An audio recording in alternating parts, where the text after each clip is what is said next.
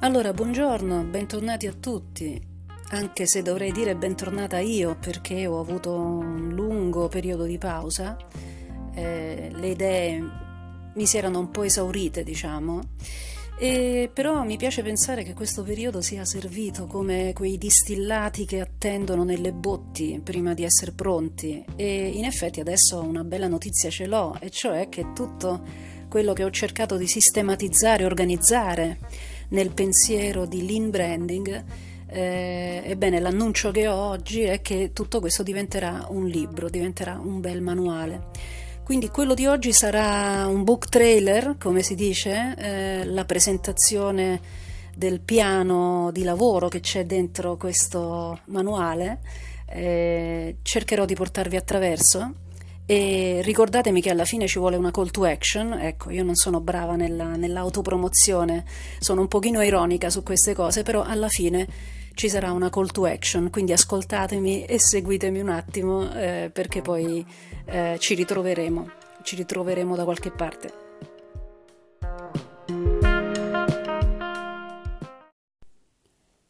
Eccoci, allora, da dove partiamo? Un libro eh, ce ne sono tanti, tantissimi, soprattutto su argomenti di marketing come quelli che tratto io, ma un libro non deve servire a fare sfoggio di eloquenza di, o di sapere, deve servire a risolvere il problema di qualcuno, giusto? Allora, qualche giorno fa ho lanciato su LinkedIn una conversazione che è diventata um, ancora più interessante di quello che mi aspettassi, onestamente. E la conversazione partiva da questa domanda perché secondo voi, miei cari esimi colleghi che vi occupate di branding, quindi cercate di aiutare i clienti a fare dei buoni piani di brand marketing, perché non ci riuscite? Quando, quando ci sono dei problemi, quando ci sono degli ostacoli, che tipo di ostacoli sono? E sono emerse delle lacune, delle mancanze, delle problematiche molto chiare che poi ho sintetizzato in un'infografica, quindi se volete potete cercare il mio profilo su LinkedIn e troverete questa sintesi in forma di infografica che ha dato luogo ad una prosecuzione della conversazione ancora più interessante. Ecco, questi sono i casi in cui LinkedIn è effettivamente uno strumento molto, molto potente per fare conversazioni eh, utili, ecco, conversazioni approfondite intorno a un tema. E quindi sono emersi dei problemi, dei problemi che secondo me eh, la metodologia eh, che abbiamo chiamato il branding agile e la formula della fiducia eh, possono, questa metodologia può contribuire a, a risolvere. Eh, ora non voglio essere chiaramente presuntuosa perché c'è tanto, c'è tanto da fare, c'è un mondo là fuori di aziende, di piccole, medie, grandi aziende, c'è un mondo di consulenti però il mio piccolo contributo è questo, se soltanto partissimo da definizioni comuni e da una terminologia, da un linguaggio comune, avremmo già fatto un grandissimo passo avanti. Il marketing, secondo me, soffre di una proliferazione di concetti, terminologie soprattutto mode che ogni anno ce n'è una e che non aiutano, non aiutano eh, diciamo la, il, il, il consolidarsi di un certo sapere sulla materia. Ma torniamo a questa conversazione che abbiamo avuto su LinkedIn. Quali sono i problemi che sono emersi? Si è parlato in generale di una mancanza di cultura di brand. Ok, ma cosa significa? Significa cosa che mi ha eh, sorpreso, tanto per cominciare, una mancanza di una definizione comune di brand. E quella è una cosa da cui io sicuramente nel libro partirò, la definizione di brand. Io lo definisco come una relazione di fiducia, una relazione di fiducia basata su una promessa di valore e alimentata da una conversazione. Quindi qui dentro c'è un sacco di roba.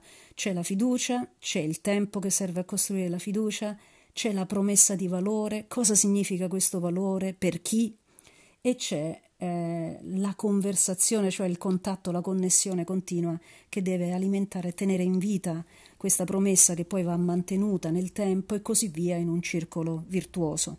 Mi rendo conto che è una definizione impegnativa, però si parte da lì, si parte dalle definizioni. Quali sono i problemi? Allora, eh, piuttosto che parlare di problemi, perché altrimenti qui eh, diventiamo negativi, no? la mancanza di cultura, le lacune nelle nozioni di base, vediamoli come opportunità. Eh, io vorrei ispirare attraverso eh, questa metodologia eh, dei piani migliori, vorrei dare un metodo, quindi un maggiore sicurezza su come si procede quando si vuole fare un piano eh, un piano che serve a trasformare un'idea, una semplice idea di prodotto in un brand. Vorrei contribuire a mettere ordine appunto nelle idee, vorrei fare self-awareness per chiunque voglia gestire un brand, perché possiamo anche dire che chiunque abbia un'attività economica in realtà sta già agendo come un brand, ma se non ne ha consapevolezza, se non ne conosce gli elementi costitutivi, se non li gestisce, allora non sta effettivamente gestendo e sviluppando un brand. Non possiamo dire che ha un brand, eh, oppure se lo ha è qualcosa che sta vivendo a sua insaputa.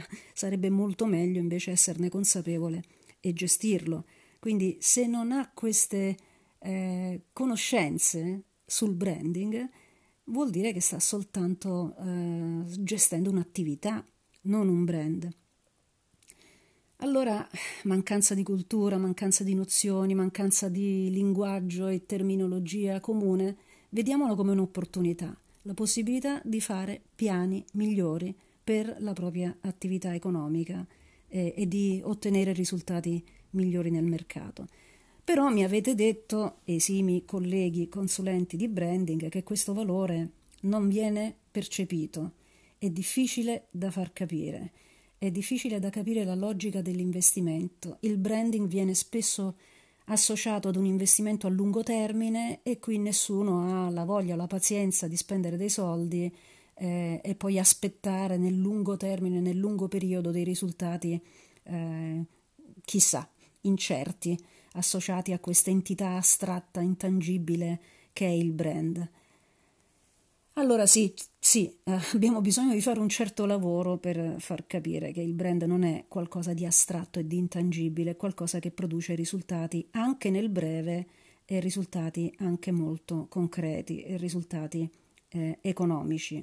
E tutte le analisi, tutti gli studi, tutte le ricerche ci dicono che le aziende che hanno dei brand forti hanno dei risultati economici migliori rispetto ad aziende che non hanno brand forti e anche che investire nel brand nel periodo di crisi come quello che stiamo attraversando è un'assicurazione, è qualcosa che poi permetterà di risalire, di recuperare più velocemente, quindi ancora una volta di produrre risultati economici migliori. Veniamo al metodo. Il metodo lean branding è basato sulla parola fiducia, eh, la formula della fiducia eh, vorrei cercare di, di, distillare appunto. E la parola fiducia in inglese è eh, la parola trust, quindi io ho associato cinque passaggi che possono essere visti come delle sfide di design thinking. E ho applicato il design thinking a questi cinque passaggi, la T di territorio, la R di relazione, la U di unicità, la S di storia e la T di touch point. Per ciascuno di questi passaggi la sfida di design significa farsi delle domande. Il designer, ecco questa nuova figura di marketer designer che io eh, delineo in qualche modo nel libro, è una figura che si fa delle domande, che aiuta gli altri, li facilita, li, ha un ruolo di facilitazione, diciamo, nel, nel, nel fare le domande giuste e tirar fuori le risposte, perché tutte le risposte sono inutili se non si fanno prima di tutto le domande giuste. Facciamo un esempio, per la T di territorio eh, ci chiediamo cosa sta succedendo intorno a noi, che obiettivo abbiamo e cosa ci manca per raggiungerlo. Per la R, eh, R scusate, di relazione ci chiediamo chi sono le persone che vogliamo raggiungere, con cui vogliamo metterci in relazione, i clienti, cosa fanno queste persone, cosa vogliono prima di tutto e poi cosa fanno per raggiungere quello che vogliono. più o meno c'è una regola di tre domande chiave no? per, ogni, per ogni passaggio.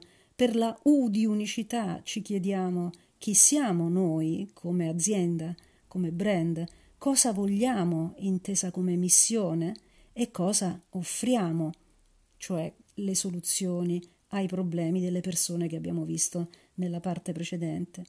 E poi per la S di storia ci chiediamo che cosa comunicare e con quale esperienza farla vivere questa comunicazione, perché non esiste ormai nel mondo interattivo digitale una comunicazione che si riduca ad una enunciazione, ad una dichiarazione di principio, bisogna poi farla sperimentare, bisogna farla vivere quell'esperienza e quindi passiamo anche alla parte di experience design e infine la parte touch point, cioè dove, quando, con quale formato intercetto le persone a cui ho fatto questa promessa e a cui voglio far vivere questa esperienza.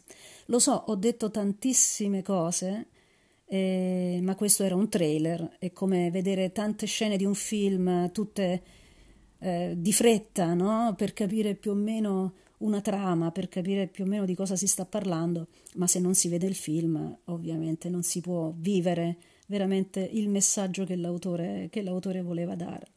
Allora, a questo punto io farei questo, eh, vi inviterei, ed ecco appunto arrivare la call to action, a um, mandarmi un messaggio, cercatemi su, su LinkedIn, mandatemi un messaggio e se volete entrare a far parte del Early Reader Book Club, cioè dei, dei, dei, eh, di coloro che ricevono in anteprima il primo capitolo del libro e alcuni materiali di anticipazione, vi inviterei appunto a farmi un cenno, alzare una mano. Ecco, la cosa strana per me del podcast è che ho sempre avuto l'impressione di parlare da sola, di non sapere di là se c'era effettivamente qualcuno a cui interessava quello che stavo dicendo. Ho avuto qualche riscontro, in effetti, che, che mi ha un pochino confortato e, e quindi eh, eccoci qua. Ecco, scrivetemi e eh, chiedetemi di inserirvi in questo book club